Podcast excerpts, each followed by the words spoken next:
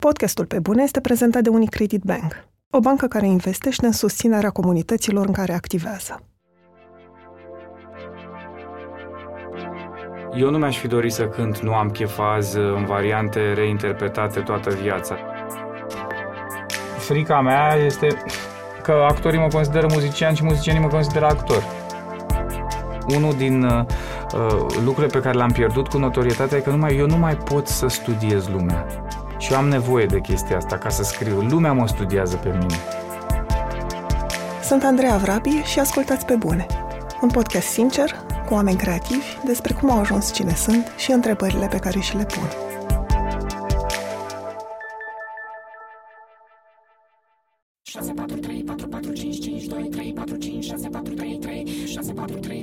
Tudor Chirilă este actor și muzician, în această ordine, pentru că Tudor spune că așa și-a început cariera artistică, fiind actor, și că nu are muzică echivalentul studiilor în teatru. În plus, simte că teatrul îi oferă o diversitate mai mare de exprimare artistică decât muzica și este unul dintre motivele pentru care a ales să rămână în țară. Din 2014 este membru al juriului la emisiunea Vocea României, rol pe care l-a acceptat și pentru că îi oferă libertatea financiară de a susține proiecte în care crede, cum ar fi piesa de teatru In a Forest Dark and Deep, pe care a produs-o la un teatru. În muzică, Tudor a fost dintotdeauna interesat să înțeleagă și să experimenteze cu stiluri diferite și spune că o trupă trebuie să gândească la generațiile noi de ascultători și că nu i-ar fi plăcut să cânte piese similare cu Nu am chefazi pentru tot restul vieții. Provocarea în prezent pentru el și pentru Vama este să reușească să iasă din țară cu muzica, pentru că Tudor crede că orice muzician vrea să vadă că la versurile lui rezonează un public mai larg, internațional. Deși ar plăcea să-și ia un an sabatic pentru că a obosit și găsește mai greu ca în trecut liniștea necesară să compună, pentru Tudor cel mai important acum e să învețe cum să-și gestioneze timpul mai bine, astfel încât să petreacă cât mai mult din el cu copiii săi.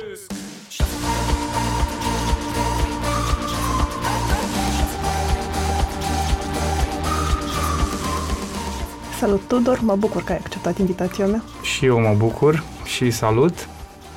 Ultima, sau cea mai recentă piesă, pe de rost, e o critică a sistemului de învățământ din România, care nu te încurajează să-ți dezvolți gândirea critică, creativitatea, să vezi ce te pasionează, ci doar să înveți lucruri pe de rost. E asta ceva prin care ai trecut și tu în școală sau ai observat acum? Cum s-a născut, de fapt, piesa? Bun, asta a fost, este în mintea mea de câțiva ani buni. A fost probabil cu intermitențe în viața mea. Noi am trecut printr-un sistem de educație pe care îl cunoaștem cu toții, în sensul în care și pe vremea mea se învățau comentariile la limba și literatura română în, la treapta întâi pe de rost. Mi-aduc aminte că ni le procuram, trăgeam la Xerox și învățam.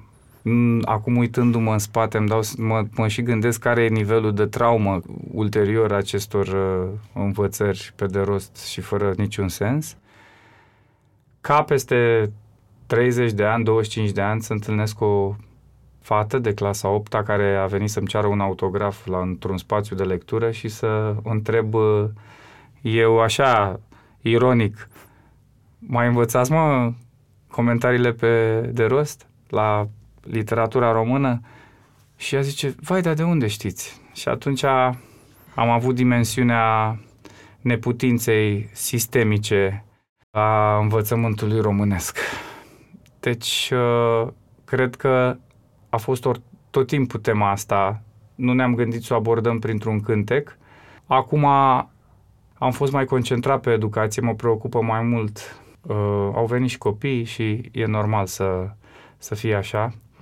Și uh, cântecul ăsta, noi, noi nu ne gândim la versuri uh, din start sau la teme, naștem o muzică, naștem niște versuri în romgleză, așa o improvizație și după aia începem să ne gândim către ce ne duce imaginea sonoră a ceea ce am făcut. Și în cazul de față a venit înșiruirea numerelor, care a venit întâmplător, fără vreo legătură cu tema, și după când au apărut numerele, ne-a apărut, mi-a apărut în cap și ideea de versuri, adică o informație livrată și înghițibilă de către un număr de studenți, de fapt asta de elevi. De fapt, ăsta e rostul numerelor. Multă lume le-a confundat cu note, nu e vorba de note, e vorba de o chestie, 6, 4, 3, 4. Putea să fie binară, 1, 0, 1, 1, 1, 0, chestie digitală, dar na. De acolo a pornit și uh, am început să mă gândesc la versuri, vreau să leg o poveste, dar am legat, uh, fără să vreau, uh, o înșiruire de uh, sloganuri. Dacă stai să te uiți, versurile sunt foarte slogan. Am 16 ani și aș vrea să dispar. Uh, am note mari, dar nu-mi place nimic. Tată, nu-ți fie frică, există viață după o notă mică citind cartea lui Keith Richards de la Rolling Stones, mi-a uh, atras atenția un moment în care el spunea că intra în studio fără să știe versurile sau avea doar câteva idei, se punea în fața microfonului, închidea ochii și ce ieșea atunci aia era. Și mi s-a părut uh, o abordare pe care uh, demnă de luat în seamă. Eu n-am făcut asta niciodată și am zis hai să încercăm, pentru că nu mi se lega povestea pe care mi-o doream și îmi dădeam seama că e ceva, dacă nu se leagă, poate trebuie să abordez o altă direcție. Și aveam deja multe lucruri scrise și când m-am dus în studio cu băieții, am început, le-am zis, băi, asta puțin, hai să o luăm vers cu vers, hai să nu știu ce, avem deja refrenul care sunt acea, era înșiruirea de cifre și practic tot cântecul a devenit un, o înșiruire de sloganuri prin care s-a creat această imagine a unui sistem defect, cel puțin defect. Pentru că ai adus vorba despre cum compui, mai găsești acum liniștea sau spațiu mental de care mi imaginez eu că ai nevoie ca muzician ca să compui? Acum însemnând în contextul actual sau în contextul nu. vârstei sau în contextul... A câte lucruri faci? Păi uh, nu. uh, dar uh, luptăm. Chiar acum avem un cântec care ne place foarte mult și toată lumea așteaptă versurile de la mine. E nevoie de, de liniște, dar uh, cred că până la urmă toate la timpul lor. Trebuie să te obișnuiești cu felul în care se aranjează viața ta. E frustrant, recunosc că e frustrant să stea lumea după tine, să faci planning și să nu poți să te ții de el. Dar nici uh, nu pot acum să spun, băi, nu e deloc timp. Cred că eu ar trebui să mă organizez un pic mai bine și eu sunt și un om care funcționează la o idee uh, sau la o sclipire care mă pune la masă. Uh, iar sclipirea poate să apară pe oriunde și dacă e o sclipire care e destul de um, o rachetă din aia de semnalizare care e destul de puternică, uh, îi zic gata, hai pun tot un hold că e ceva care trebuie să mă ducă la, la masă. Nu-mi place să lucrez acasă deloc și caut uh, plec prin oraș. Am compus la discul Better, ultimul nostru disc în engleză, pe care l-am produs cu un uh, producător din uh, Anglia și cu care ne-am înțeles foarte bine, dar am ajuns într-o situație de a trebui să fac, uh, apropo de um, constrângeri și de context, 10 cântece în engleză în 8 săptămâni ceea ce la ritmul meu de lucru este absolut uh, incredibil și trebuia să doream să nu fie niște piese de umplutură și scoase din sertar. Am compus pe o bancă în Chiselev, uh, am stat acolo cu laptopul meu, am fost prin cafenele, am uh, stat noaptea târziu acasă după ce a dormit toată lumea pe terasă, pe la teatru prin cabină, pe unde, pe la, prin restaurante, uh, mă pot izola destul de bine și mă pot uh, concentra. Însă, totuși, cel mai bine lucrez într-o cameră cu o canapea unde poți să stai și nu e nimeni, o perioadă bună de timp. Spitalele sunt interesante. Dacă nu ești foarte grav bolnav și ești doar pentru un uh, test extins sau niște analize, merită. În spital e foarte multă liniște. Am să mă întorc la Better, pentru că l-ai menționat, dar vreau să mai insist puțin pe, pe de rost, pentru că imediat după ce ați lansat piesa, ai pus un uh, video pe Facebook în care citeai câteva dintre comentariile pe care le-ați primit pe YouTube. Și erau tineri care spuneau, cum ai povestit și tu, că se regăsesc în mesajul piesei, dar erau și foarte mulți oameni care spuneau că nu mai sună a vama, că e sunetul cu totul diferit. Cât de important e pentru tine ce reacții au fanii la, la muzică, mai ales când încerci ceva nou? Da, tendința este, tendința este, e, ne preocupă. Ne preocupă și e foarte greu de, de stat într-o singură um, atitudine. Iei o postură și pe aia o uh, duci pe sus. Eu cred că un artist are dreptul să încerce. Și cred că și publicul unui artist ar trebui să aplaude chestia asta. Nevoia de a te exprima diferit ar trebui să fie ceva salutar pentru o, o trupă.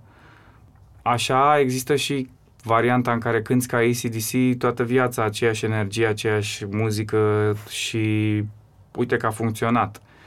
Dar cred că în momentul în care s-a despărțit Vama Veche, poate cel mai puternic lucru era că nu mai eram uh, muzical pe aceeași pagină, adică eu nu mi-aș fi dorit să cânt Nu am chefaz în variante reinterpretate toată viața și uh, să operezi tot timpul, să încerci să faci uh, orchestrație și sunete noi, să faci sound design diferit la cântece, mi se pare important pentru evoluția ta ca om, ca să-ți mai placă chestia asta, că tu trebuie să găsești resurse după 20 de ani să-ți placă chestia asta. Și mai e o chestie, trebuie să găsești resurse să și crești cu alte generații. Muzica s-a schimbat, muzica se schimbă și dacă ești uh, stejar, bătrân, te îndoaie, dacă ești trestie, te mai bate vântul și mai faci câte ceva, cred. Și e și bucuria asta de a explora niște teritorii pe care, chiar dacă nu le cunoști și nu le stăpânești ca proprietarii acelor teritorii, poți să te bagi un pic în ele și poate că ți iei ceva din teritoriul ăla și aduci la tine acasă un pic. E ca un fel de cursă în niște teritorii necunoscute, ai găsit niște resurse și le-ai adus la bază.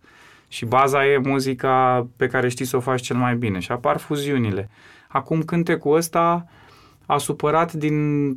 a supărat, a f- n-a fost primit um, de unii, a fost primit foarte bine și el a, a radicalizat un pic uh, publicul, cred, odată pentru faptul că vocea, impostația mea a fost schimbată foarte mult. Adică oamenii nu m-au mai auzit cântând așa. E o voce impostată așa care sună un pic de strigă de stadion când uh, îți pui vocea într-un anumit fel și ți-o îngroși așa și mie mi s-a părut potrivită pentru ce am spus mai devreme vis-a-vis de înșiruirea de sloganuri. Pentru că era această conotație, dacă vrei, de enunțuri scurte, mi se păreau că ele trebuie date așa într-o formă de stadion, într-o formă de uh, trâmbiță, de megafon, de am 16 ani și nu-mi place nimic, ca pe stadion ca cumva să trezească atenție. Mi se părea ok să am 16 ani și nu-mi place nimic, să mă duc în zona aia pop, așa, în care și acolo sună bine vocea mea pe anumite balade, dar aici și mi-au spus și colegii că li se pare foarte ciudat. Uh, Gelu Ionescu, clăparul nostru, a zis, băie, n-ai vrea să încerci o voce, vocea ta? Și zic, da, da, și asta e vocea mea dacă pot să o fac. Da, da, înțelegi ce vreau să zic, vocea ta, nu una atât de mult contorsionată. Și am zis, băi, eu cred că stilistic e bine. Am mers, am încercat să conving pe toată lumea și am vrut să merg în, în direcția asta. Nu mă interesează dacă a fost bine sau nu. You own it, you did it, you own it. Știi? Și uh, mi-aș fi dorit să fie un cântec care să se rostogolească mai mult din punctul de vedere al manifestului. Mi-aș fi dorit ca el să aibă puterea unui imn și asta n-are, cred, nu știu, poate peste timp. Nu știu, mi-ar, mi-ar fi plăcut ca cântecul ăsta să devină un fel de imn al uh, elevilor și, care să, de, și să devină și un imbold de a propune o altă perspectivă din partea lor. Re, revenind la capătul liniei, uh, publicul nu poate să-ți scrie muzica. E o nebunie chestia asta. Poate să plece sau poate să stea. Dar să-ți scrie muzica nu se poate. Iar asta e o chestie. Iar în momentul în care ajungi să scrii pentru public, scrii la comandă. Că e negustorul din secolul XVI care cerea uh, portret uh, marilor pictori flamanzi sau că e publicul care îți zice cum să faci muzica, sigur, ei au făcut uh, artă uh, și poți să spui, bă, se poate face artă și la comandă, dar ar însemna să duci un efort ăsta uriaș de research, de statistică, ce vor, cum vor, ce sonorități, unde ar trebui să se îndrepte vama, mamă, ceea ce înseamnă că tu devii un business dacă începi să... Există instrumentele să, în ziua de astăzi, să poți să îți faci muzica așa, pe un research super tare. Dar dacă muzica devine numai un business, eu îmi pierd interesul. În același timp, e frustrant, pentru că nu am alt cuvânt, atunci când tu îți imaginezi că oamenii vor reacționa sau vor percepe o melodie într-un fel și asta nu se întâmplă? E groaznic, nu că e frustrant. Când, în momentul ăla când crezi că piesa aia va ajunge pe radio și nu ajunge și stai și te uiți sau când te uiți la view-uri sau vezi, s-a mai uitat, nu s-au mai uitat. Întâmplător cântecul ăsta a fost în trending, interesant. Algoritmii YouTube sunt foarte interesanți pentru că noi nu avem un cont uh, atât de mare de uh, urmăritori pe contul Vama Music de YouTube și totuși cântecul a ajuns pe 24 pentru că s-a vorbit foarte mult despre el. În 24 s-a oprit, nu s-a mai dus. Și ne-am oprit, am înțeles care sunt limitele noastre. Locul 24. Locul 24 în trending, atâta este, scrie pe noi. Da, e frustrant, uh, e frustrant mai ales când ție sună bine, mai ales când tu crezi că știi ce e un hit, ai făcut perfect fără tine, nu? Deci se presupune că știi ce e un hit. Cântecul anului, un milion de views într-o săptămână, oamenii îl pun în mașini, pac, și atunci a zis, băi, a trebuit să Da, nici tema nu e atât de hitoasă. Ce poate să bată uh, o despărțire care e spre binele celui care o declanșează și uh, se soldează și cu un drum la mare. Nu poți bate asta, nu? Dar uh, per total, cred că cântecul ăsta are o viață mult mai lungă decât credem noi și, în general, uh, testul muzicii noastre se va face cu adevărat peste ani, mult mai mulți, când oamenii poate vor descoperi piese pe care acum nici nu le știu. Sunt piese, piesele care n-ajung pe radio, copiii mai mici, cum le zic eu, și mai amărâți, care sunt rupți în fund, n-au niciunele și se tăresc și ei pe acolo și trebuie să meargă și ei la grădiniță la un moment dat. Să aibă și de ei grijă cineva. Așa că eu cred că trebuie să faci muzica care te face să te simți bine în sala de repetiții și care să te facă să vii a doua zi și să zici, bă, lead-ul ăla, mamă, să găsim un lead acolo sau un sunet sau și noi trecem printr-un proces de transformare, de formare, avem influențe diferite, ele dictează muzica noastră. Poți să ai o perioadă în care a fost o, o perioadă lungă în care am vrut să înțeleg fenomenul IDM uh, și mi se pare un fenomen pe care nu poți să-l neglijezi așa. Azi, uh, această uh, segmentare a muzicii ar trebui să se încheie, știi, eu ascult metale și sunt în geaca cu și am tatuaje și uh, sunt până la urmă un anumit tip de om și un anumit tip de rocker care ascultă metale grele și nu pot să cobor până la nivelul ăsta al unei muzici prefabricate, puse cap la cap. Da, dar sunt 70.000 de oameni care umplu un stadion și dau din cap pe muzica aia. Ori fi toți niște cretini uh, pe care nu merită să iei în seamă? Nu cred.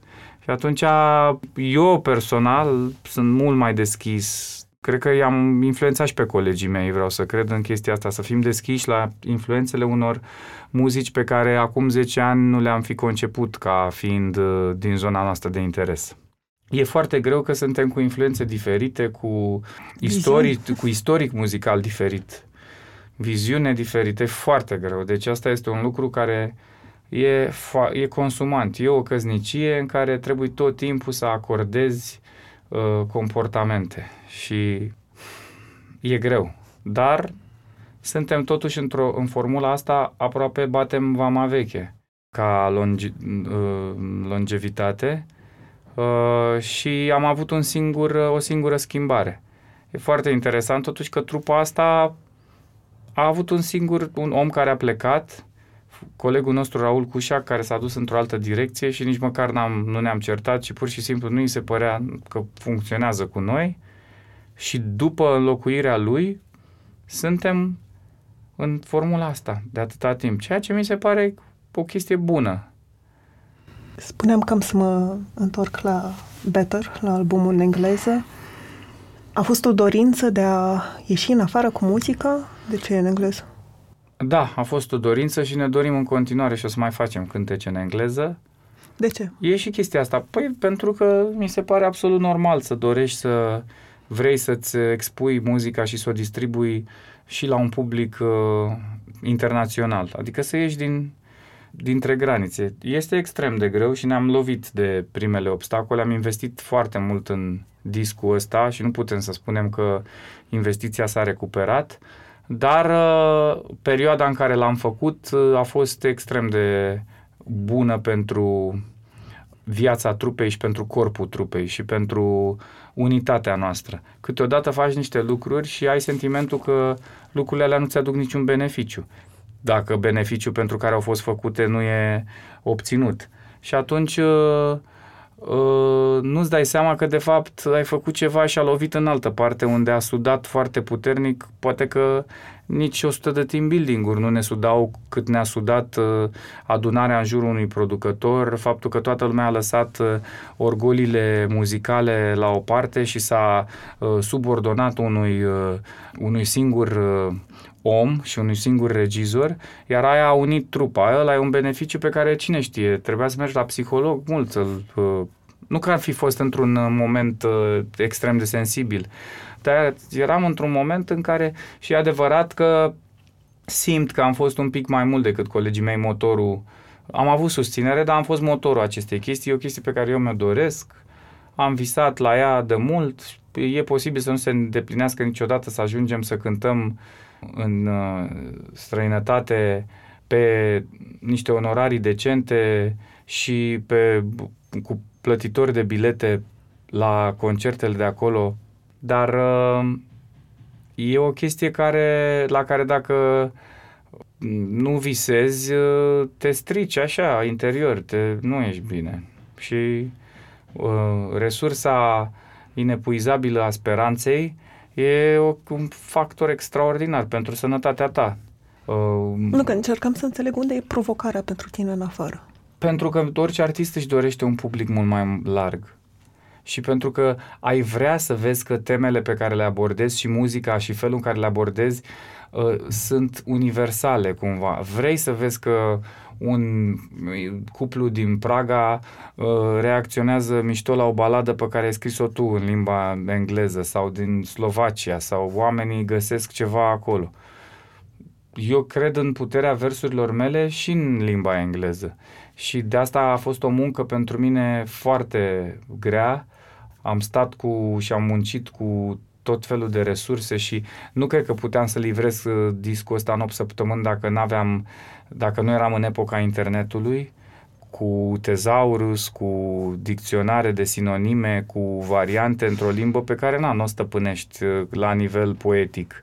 Am trecut uh, tot ce am scris prin verificările chiar ale producătorului nostru, care mi-a corectat niște chestii sau uh, s-a bucurat de unele care chiar dacă erau licențe așa poetice funcționau și tot, uh, toată munca asta ca să aibă versurile aceleași valoare pe care au avut-o la un public verificată, la un public, uh, România nu e o piață mică, la un public larg.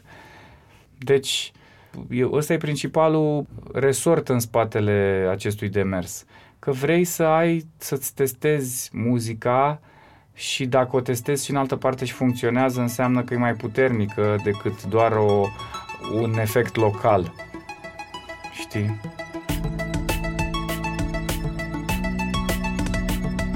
Unicredit Bank, banca care investește în susținerea comunităților locale în care activează, susține The Power of Storytelling, o conferință anuală dedicată poveștilor bine spuse – a noua ediție are ca temă Hill și va avea loc pe 18 și 19 octombrie. Jurnaliști și autori de cărți premiate, inovatori în domeniile lor, activiști și artiști vor vorbi despre cum folosesc poveștile ca unelte de vindecare, apropiere și schimbare pozitivă în comunitățile lor și în lume. Detalii și înscrieri pe thepowerofstorytelling.org. Ai spus în mai multe rânduri că tu te consideri în primul rând actor și abia apoi muzician. De ce spui asta? Uh, cunoștințele mele de actorie și facultatea pe care am făcut-o echivalează cu un conservator pe care nu l-am făcut și cu cunoștințe de muzică pe care nu le am. Eu am niște talente muzicale care cred că vin ca o moștenire genetică a familiei, dar n-au fost uh, duse la nivelul a ceea ce se poate defini ca profesionism. Cunosc muzică, am făcut 5 ani de clarinet, cunosc note, nu pot uh, să solfegiez uh, sau să ascult muzică și să identific automat armoniile, uh, dar pot citi partituri. Nu e atât de important asta la felul de muzică pe care îl compunem noi, dar nu se poate spune că m-am pregătit muzical cum m-am pregătit pentru meseria de actor și cu care am și debutat, adică am fost mai înainte de a fi muzician actor, dar uh, viața a făcut ca o industrie care e mult mai uh, vizibilă să mă împingă în față ca muzician. Nu își bate lumea capul cu mine, să stea ei să se gândească dar ăsta mai face altceva sau nu știu ce. Și, într-adevăr, uh, poate că muzica a ocupat o parte mai, uh, mai mare din uh, viața mea în diverse perioade. Anul ăsta, de exemplu, în, primii, în primele patru luni am, am ocupat de... Am, noi toți am luat o pauză ca să lucrăm mai mult cu Vama, dar n-am lucrat mai mult, am, am lucrat mai puțin. Dar uh, am scos un spectacol de teatru M-am ocupat numai de asta, l-am produs singur de la cap la coadă, am jucat. E un spectacol care are deja un drum extraordinar, a fost la festivalul de la Sibiu, a fost la festivalul Arad, mai merge la vreo patru festivaluri. In a Forest Dark and Deep, i-am lăsat titlul în engleză. La un teatru. La un teatru, un text de Nil Labut, în regia mamei mele și cu mine și cu papi, Mihaela Sârbu. Ce rol are teatru pentru tine personal? Ce-ți oferă? Uite, pot să spun că e unul din cele mai uh, puternice motive care m-a făcut să nu plec din țară. Teatru. E ceea ce mă ține aici în sensul că știu că niciodată n-aș putea să-mi fac meseria asta la nivelul la care o fac aici, afară. Pentru că n-am, nu, nu stăpânesc nicio limbă, cum stăpânesc limba română. Și atunci, cred că, ca toți românii, fiecare dintre noi s-a gândit la, a cochetat cu ideea sau se gândește sau e vizitat de, nici măcar nu e o idee, așa o, de amenințarea exilului sau autoexilului. Și de fiecare dată mă gândesc că dacă aș face chestia asta, poate că aș avea niște beneficii în planul decenței traiului, dar pe de altă parte ar trebui să amputez cea mai uh, importantă formă de exprimare a mea pentru că eu cred că felul în care te poți exprima, diversitatea în care te poți exprima în teatru nu poate fi atinsă de muzică. N-are cum. Muzica poți să, nu poți să faci Adică teatru de, de, de la Tartuf la băiatul ăsta, tâmplarul ăsta din uh, America, așa, homofob uh, și republicanul ăla, redneck ăla republican, care vede viața în alb și negru și n-are nici dileme morale, n-are...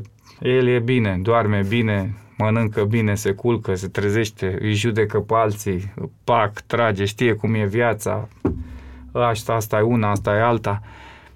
De la Tartuf la ăsta, de la ăsta la personajul pe care îl fac în coada, care e un spectacol de teatru absurd și e un personaj total histrionic, uh, extrovertit în afară, foarte gălăgios și inteligent în același, în același timp fermecător.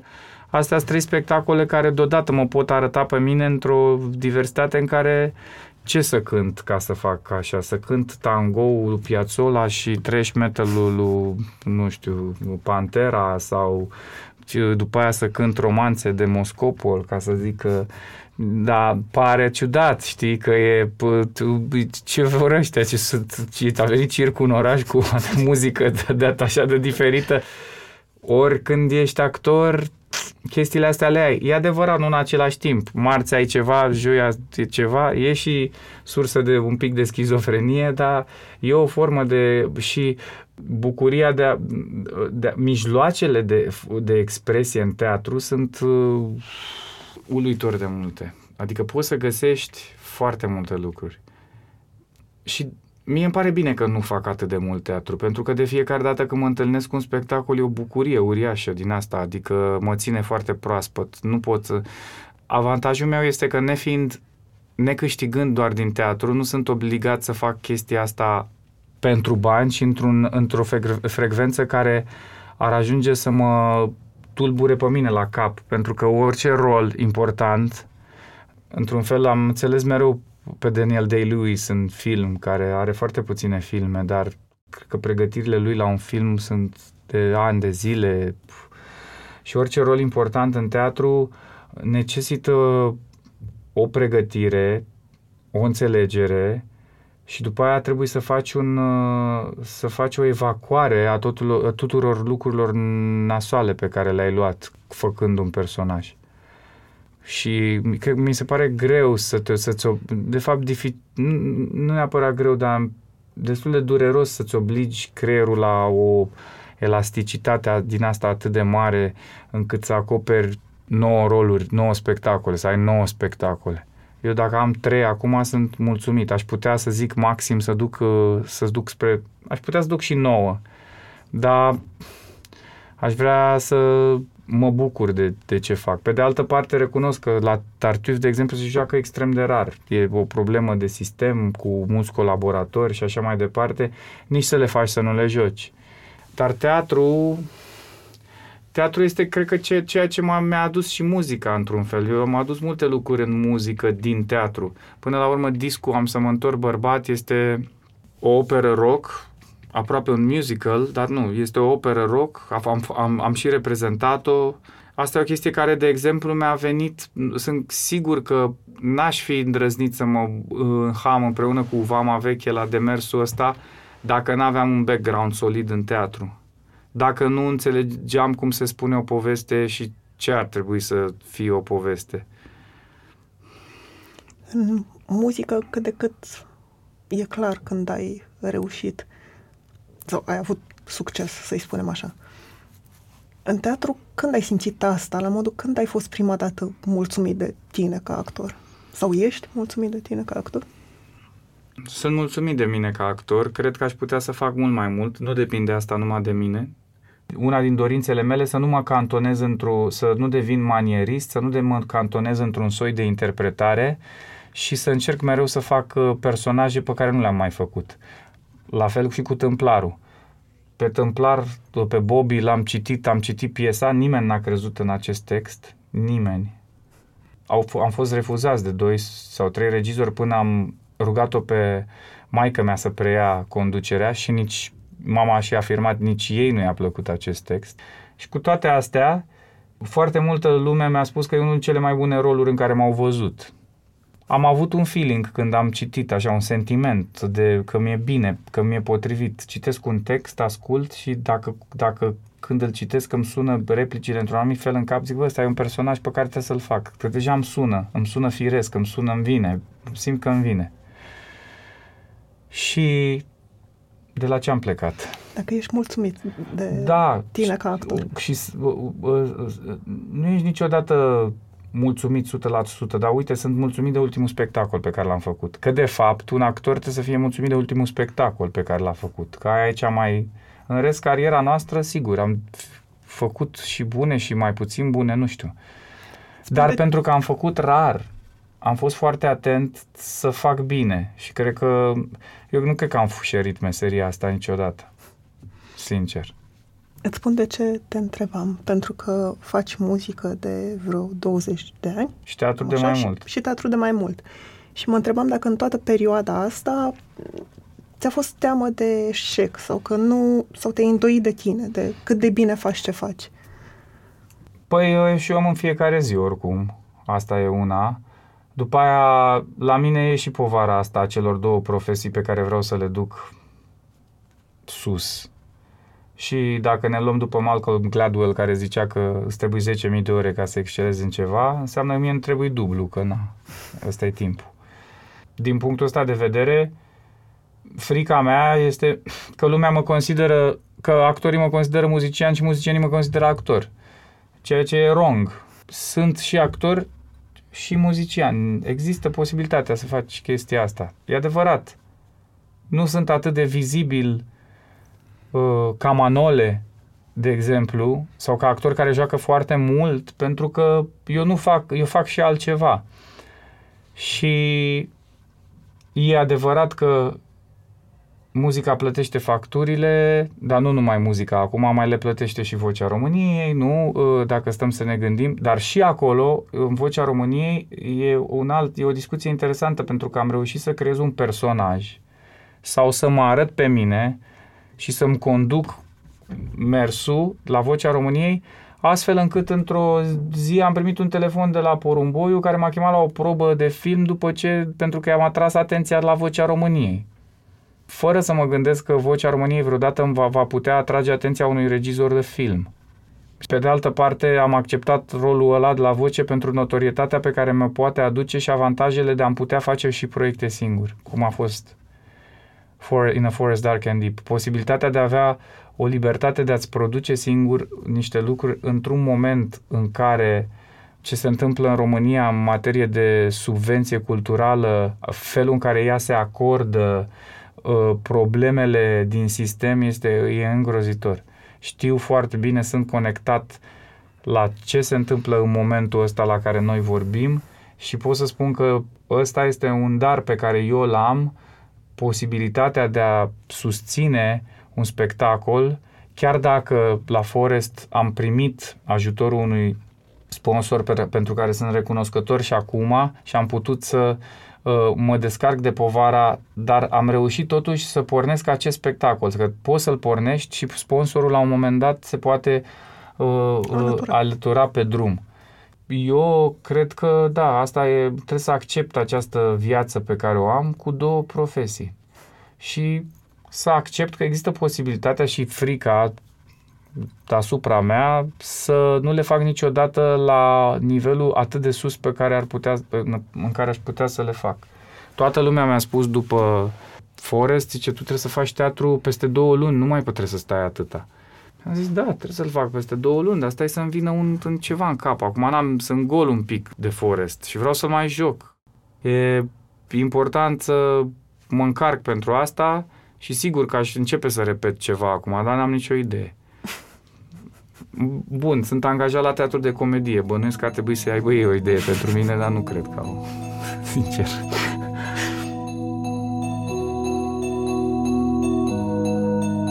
Am vorbit cu mulți oameni la pe bune, de la artiști și antreprenori până la scriitori și fotografi. Au fost alegeri subiective, dar am vrut să invit în fața microfonului oameni care au ajuns să fie printre cei mai buni din domeniul lor. În valoarea perseverenței și a muncii către un ideal, crede și Best Jobs – prin tooluri și informații online, Best Jobs își ajută utilizatorii să exploreze o multitudine de oportunități și să descopere jobul care le permite să-și valorifice la maximum skillurile și pasiunile. Pentru că, atunci când te gândești la ce vrei să faci, nu este niciodată vorba despre o simplă alegere, ci de a descoperi unde e locul tău. Intră acum pe Best Jobs și descoperă jobul unde poți fi și tu cea mai bună versiune a ta. Pentru că ai adus vorba despre notorietate și efectele pozitive ale ei, care, în schimb, a fost efectul negativ sau care au fost efectele negative pe care le-ai simțit cel mai acut în momentul în care ai devenit o persoană publică? Cu ce ți-a fost cel mai greu să te obișnuiești? Păi faptul că nu mai poți să mergi în anumite locuri fără să fii deranjat permanent, adică oamenii nu au niciun fel de problemă să vină la tine, chiar dacă ești cu mâncarea în gură și să spună că ar vrea să facă o poză cu tine. Asta mi se pare incredibil. Incredibil. Păi eu sunt un, eu sunt ursul ăla de la mare, colorata mâine, gata, sunt, sunt un stâlp. Oamenii vin lângă mine câteodată în fugă și ah, își pun telefonul pregătiți și zic, bă, dar eu, adică nu mă deranjează ideea de poză. Mie până la urmă pot să fac o poză, dar depinde, trebuie să depinde și ea de starea mea. Ba, am chef să fac poza aia, mă gândeam la ceva nasol. a venit unul la fel la un restaurant și i-am spus povestea asta pe care ți-o spun și ție. Pentru că știu sigur că dacă eu pot să fac asta, pot să cer chestia asta și celuilalt. Eram într-un hotel foarte scump, într-un sătuc pe în Palma de Mallorca, Valdemosa, uh, unde eram la restaurantul hotelului și mâncam cu iubita mea de atunci și la două mese mai încolo Michael Douglas cu Catherine Zeta-Jones. Noi și ei. Păi și am stat să mă gândesc. Și m-am gândit, am, am vrut, îți dai seama, era și ceva profesional. Vreau și eu să-l cunosc pe ăla, să-i strâng mâna, măcar să-i spun că îmi place ca actor și ea. Băi, dar era, era, erau atât, ei m-am, m-am stat și m-am gândit, băi, ăștia au venit aici ca să fie singuri. Și zic, eu mă duc acum, ok, nu o să-i supăr foarte tare, dar totuși e penibil, suntem două mese, adică ei de ce au venit? Dacă nu e cadru, nu e contextul să le, să le cer nici un autograf, nici o strângere de mână și nici o poză. Erau foarte tandri, unul cu altul, stăteau cu spatele așa un pic la noi. Ne-am văzut de treabă, am comentat că sunt acolo, ba chiar am avut discuția asta, mă duc, nu mă duc. Și zic, bine mă, nu, nu fac. Adică, mă... Și atunci am povestit chestia asta câtorva oameni, dar n-au înțeles nimica din tâlcul poveștii, că un om te apropii de el în anumite ipostaze în care îl vezi într-o formă mai uh, lejeră, știi, a existenței lui. Totuși e, sunt la masă, masă, mănânc, am ceva în gură, mestec. Și vine cineva, pot să fac o poză cu tine? Păi sigur că poți, dar ți se pare ok să chiar la masă? Și sigur că asta este notoria, asta e un preț pe care îl plătești. Și de multe ori stau la poze pentru că îmi dau seama că oamenii chiar n-au cum să înțeleagă că e refuz și de ce e refuz. Pur am primit și mesaje pe Facebook că i-am refuzat, că pe de altă parte nu, nu fac niciun efort să ascund că mă deranjează. Te deranjează dacă facem o poză? Da, hai să facem. Și ea zice, da, hai. Pe ea nu o deranjează că mă deranjează. Deci, cam asta ar fi una mai e și chestia că nu mai treci neobservat. Te așezi, oamenii se uită, se uită la tine, duc dorul vremurilor când abia începusem vama veche și beam în lăptărie nestingherit și eu, eu observam lumea. Știi ce mă deranja? Una, unul, unul din uh, lucrurile pe care le-am pierdut cu notorietatea e că numai, eu nu mai pot să studiez lumea. Și eu am nevoie de chestia asta ca să scriu. Lumea mă studiază pe mine. Și asta mă deranjează. Nu mă mai pot uita la oameni cum se comportă, cum fac, poate ce vorbesc. Recunoști, mai tragi cu urechea câteodată, poate să-ți vină o idee din orice. Mie îmi place să fac fotografie foarte mult, mi-ar place să fac foarte, mi-ar plăcea să fac foarte mult street fotografii. E ceva viu în toată chestia asta, dar ca să faci street fotografii trebuie să nu fii cunoscut, trebuie să treci neobservat, să fii mic, uh, aproape așa, să ai dimensiunea unui funcționar din Google, să nu te vadă nimeni, aia este, să nu-ți vadă nici aparatul. Și mai e și chestia asta că notorietatea îți aduce o chestie de care trebuie să ne fie frică tuturor, putere, într-un fel. Și poți să o iei razna.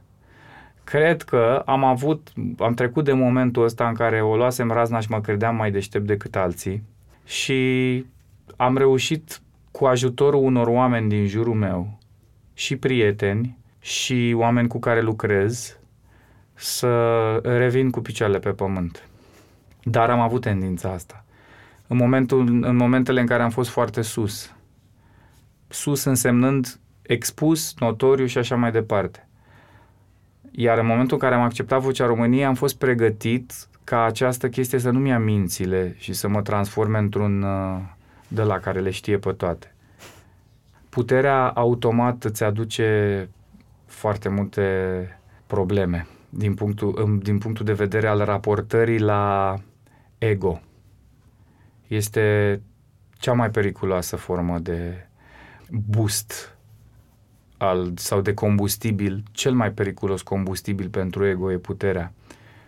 Și dacă toți suntem de acord în societatea asta că ego-ul e ceva ce nu ne face viața mai fericită, ci ne poate doar aduce niște rezultate într-o competiție la care la sfârșitul vieții se pare că ne întrebăm de ce am făcut-o, dar o facem. Na, e bine să stai cu picioarele pe pământ, un pic. Care crezi că e cea mai greșită părere pe care o, o au oamenii despre tine doar, nu știu, citind în presă sau uitându-se la televizor sau, sau cea care te afectează pe tine cel mai mult, neapărat cea mai greșită?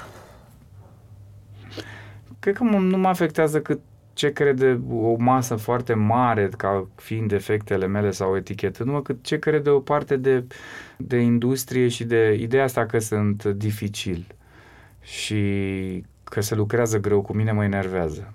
Asta mă enervează tare, că nu e așa. Doar, dar oamenii numai după ce mă cunosc ajung la concluzia asta și am avut multe momente grele în spectacolul ăsta In a Forest Dark and Deep și am recunoscut și eu și papi că suntem dificili. Și l-am scos la capăt. L-am dus. Și ea mi-a spus, bă, știu că și nici eu, I'm not easy going. Și am zis, bă, și eu știu. Și zice, da, nici tu nu ești. Și mai ales cu calitatea asta de producător, vii aici și faci și ai dubla asta calitate și trebuie să... Am avut tot felul de clinciuri vis-a-vis de anumite chestii. Mai întârziem cu plățile, mai nu, nu ne vin lucruri la scenă, mă cert cu unii, cu alții. Cred că e un range uh, normal pentru felul în care lucrăm și mai ales trebuie să ne gândim că felul ăsta de a fi dificil uh, la lucru al nostru, al românilor, vine și din educație. Noi nu suntem învățați deloc să lucrăm în echipă. Și atunci toată lumea strigă despre celălalt că e dificil. Noi nu avem cultura ascultării. Noi, ne ascult, noi ascultăm așa de formă ca să putem până la urmă să zicem ce aveam noi de zis. Să fie foarte clar. Știi? Și de, de, l-asculți pe ăla, of, Hai, da. A, așa, bun, fii atent. Și ce vroiam să zic, foarte puțin se adică și la cât de polarizată e societatea noastră în momentul de față, la cât de polarizată e lumea când te conduce Trump, n-ai cum să mai ai cultura dialogului, când te conduce Boris Johnson la fel, când, când există în momentul de, de, de față un exemplu de uh, leadership extrem de bolnăvicios în lume, adică uh, uh, ideea de, de uh, echipă, de dialog și de înțelegere a celuilalt e din ce în ce mai uh, vagă. Noi suntem foarte dis- puțin dispuși să ne punem în locul celorlalți. Foarte. Și am exerciții, eu fac exercițiul ăsta, mă, mă mai iau cu câte oameni care mă înjură, mă atacă pe Facebook și încerc să... Am avut recent un exercițiu din ăsta, eu spuneam argumentele mele, el argumentele lui, eu argumentele mele, el argumentele lui, eu argumentele mele, el argumentele lui, eu argumentele mele, el argumentele lui. Și... Simțeai că e un dialog? Adică că simțeam chiar că, te nu, aude și el? Nu, mi se părea că că făcea, că nu, nu, nu. Nu și părea că eram surzi amândoi și nimeni nu, nu stătea să-l înțeleagă pe celălalt. Și atunci cum faci să continui, să încerci dialogul ăsta de nu neapărat de fiecare dată, dar cât mai, cât mai mult? Cred că trebuie să mai revizitezi uh, după ce te calmezi și să vezi uh, unde stai și poate să-ți înveți o lecție pentru data viitoare. E foarte greu când oamenii intră, de exemplu, în vis-a-vis de uh, părerile mele uh, și um, opiniile exprimate public pe Facebook vis-a-vis de raportul clasă politică România, știm foarte bine rău pe care îl fac uh, 3-4 televiziuni de păpuși, așa le zic eu, de păpuși. Și e foarte greu să ai discuții cu oameni care vin total infectați cu virusul ăsta uh, al propagandei și al manipulării. Nu mai poți să faci nimic. Ce îți rămâne ție este să repeți adevărul tău cum, îl repete, cum repetă ei minciuna lor. Suntem într-un moment în care nu știu cum se poate recupera dialogul social. Sincer. Revenind la ce mă deranjează este că oamenii au percepția că am ajuns foarte departe, plecând de la dificil. Eu cred că sunt un individ cu care se poate lucra, Uh, și mai ales în teatru, unde înțeleg foarte bine ce înseamnă o echipă, cred că nu există un partener de scenă care să-mi poată reproșa vreodată că am fost incorrect față de el, din perspectiva ceea ce înseamnă incorectitudine în raporturile scenice și sunt o grămadă de feluri în care actorii vor să se urce unii pe ceilalți în scenă. N-am făcut asta niciodată. Sunt un individ care își planifică timpul acum destul de bine atunci când e într-o colectivitate fără ca uh, un comportament, să zic așa, de vedetă să-i afecteze pe ceilalți. întotdeauna pentru teatru mi-am făcut loc de asemenea manieră încât nimic din ce fac în muzică să deranjeze. Cei care știu, au lucrat cu mine știu asta. Și atunci mă scoate din sărite să zică cineva dificil. Dificil ce? Că pun întrebări, că vreau să înțeleg rolul, că pot face dintr-o discuție despre rol o polemică mai aprinsă. Eu asta nu văd o, o chestie. Cred că oamenii ar trebui să fie mulțumiți că un actor are întrebări. Faci muzică, teatru, Vocea României, mai e și Agenția de Vise. Deci, destul de multe lucruri.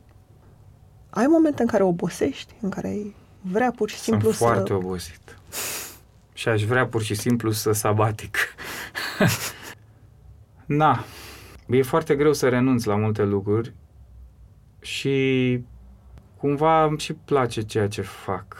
Adică cred că asta e cel mai mare pericol a devenit. Că dacă ești obosit și ești uh, într-o meserie care nu-ți place, e foarte ușor să nu mai faci aia. Dacă îți place și vrei să mai faci un cântec și te gândești la asta, uh, dar uh, time management, eu sunt foarte prost. Și am, am început să refuz lucruri. De exemplu, ăsta e un interviu pe care, nu, hai să nu zicem un interviu, dar până la urmă e un interviu. E un dialog pe care nu l-am mai făcut de un an de zile. Adică nu merg pe degete, am foarte multe invitații de la diverse, măcar acolo pot, am început să refuz, să pot să refuz.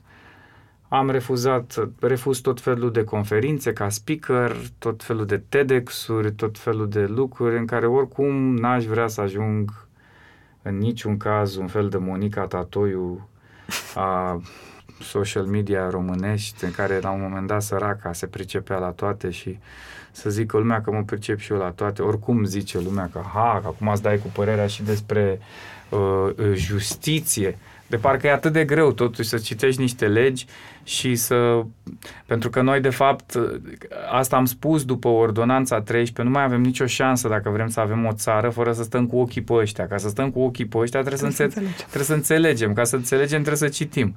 Am fost la drept, mi-am cumpărat Constituția cu explicații, mi-am cumpărat... N-am, nu, nu citești niciodată câte cărți îți cumperi. Mă chinui cu un roman acum de 300 de pagini mă chinui de o lună jumate, adică nu, e foarte complicat.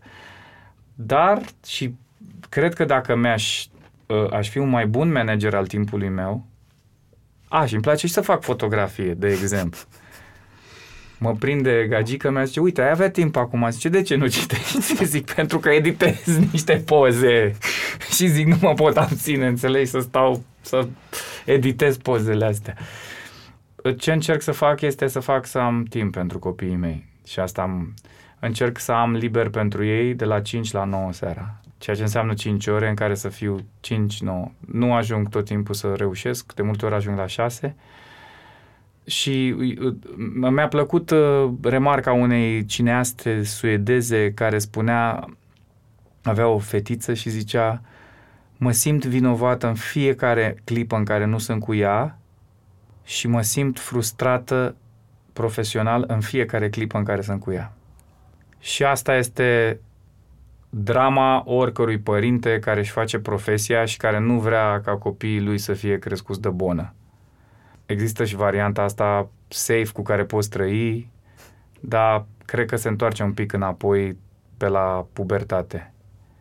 Când, de fapt, copiii au cea mai mare nevoie de tine, dar dacă ei nu te cunosc din pe tine din la trei ani de să, să, să te știe, atunci ești doar un domn cu care au stat în casă, la care s-au uitat poate în sus sau așa, dar care sigur nu e cel care poate să înțeleagă vis-a-vis de dramele uriașe ale pubertății și felul în care noi le mi-aduc aminte că le vedeam. Anturaj, uh, ridicarea la nivelul lor, uh, uh, dorința de a străluci într-un grup, prima iubire, gelozie, țigări, droguri, băutură și tot ce vine peste tine ca un tsunami.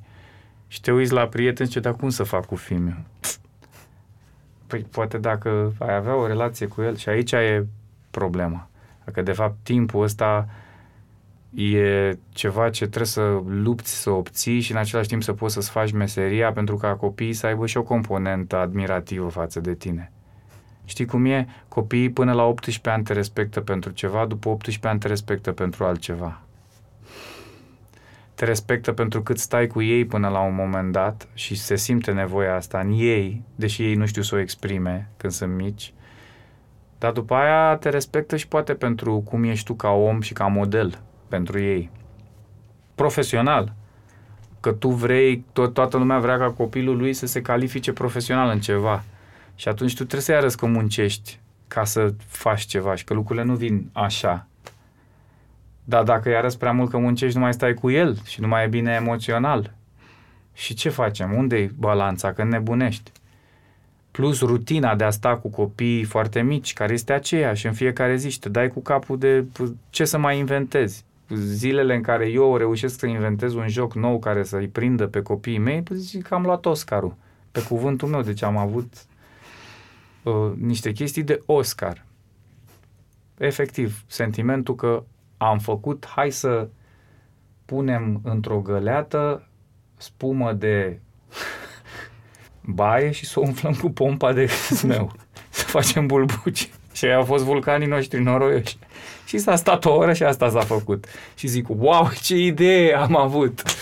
Știi? Tare. Dar ca să, po- și ca să poți să ai o relație cu ei trebuie să le dai timp. Și ca să le dai timp, tu trebuie să fii un bun manager al timpului tău. În Occident, oamenii sunt mult mai bine pregătiți în zona asta.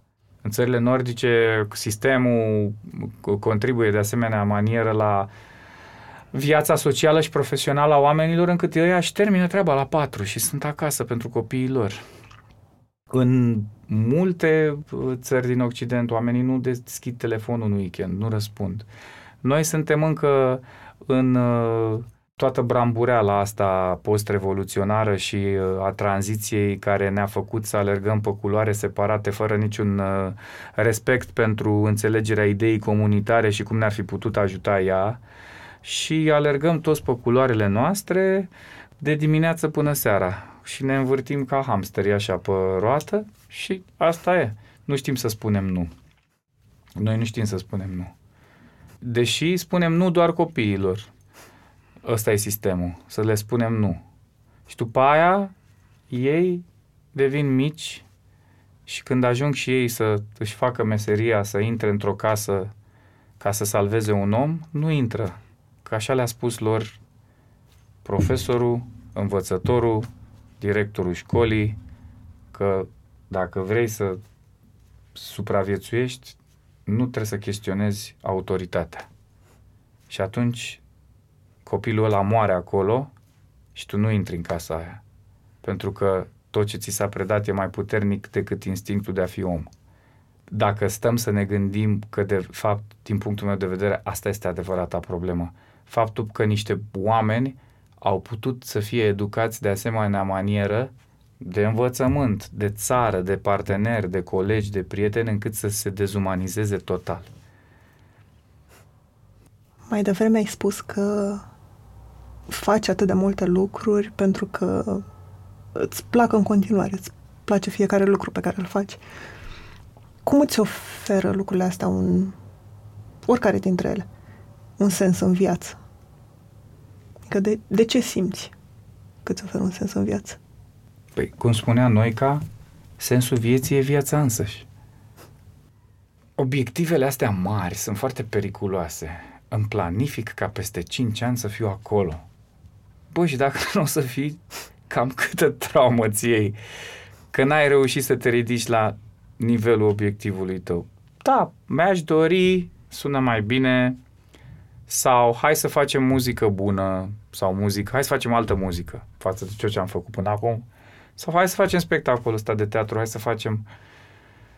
Cred că mindset-ul ăsta care a venit din zona de business și de antreprenoriat în viețile noastre cu analize SWOT și cu să ne privim viața ca pe o analiză SWOT și poate să funcționeze până la un punct, dar de la un punct încolo suntem niște ființe pe pământul ăsta căutând iluzoriu o formă de libertate și o formă de fericire și având momente de mai bine și de mai rău și de foarte rău.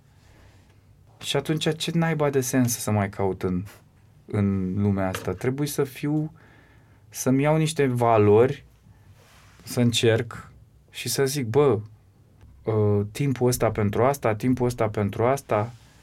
E și lumea lui Mozart, dar e și lui Gangnam Style, e Kim Jong-un cu Trump. adică e... Adică, și nu știu dacă n-a fost așa întotdeauna și tot ce se întâmplă acum este că noi vedem într-adevăr toată mizeria zilnic. Noi vedem totul zilnic, asta e problema asta, nu ne mai putem apăra, deci deja cred că avem niște probleme mult mai mari decât să găsim un sens în viață. Avem niște... Noi, de fapt, trebuie să ne întrebăm dacă trăim sau supraviețuim. Mulțumesc că ne-ați ascultat! Pentru mai multe episoade, mergeți pe SoundCloud, iTunes, Spotify sau în orice aplicație de podcast folosiți. Pe bune este un podcast produs de Dor, editor de sonet e Horia Baldea, tema muzicală e compusă de Alex Turcu, asistent de producție e Alina Șincu.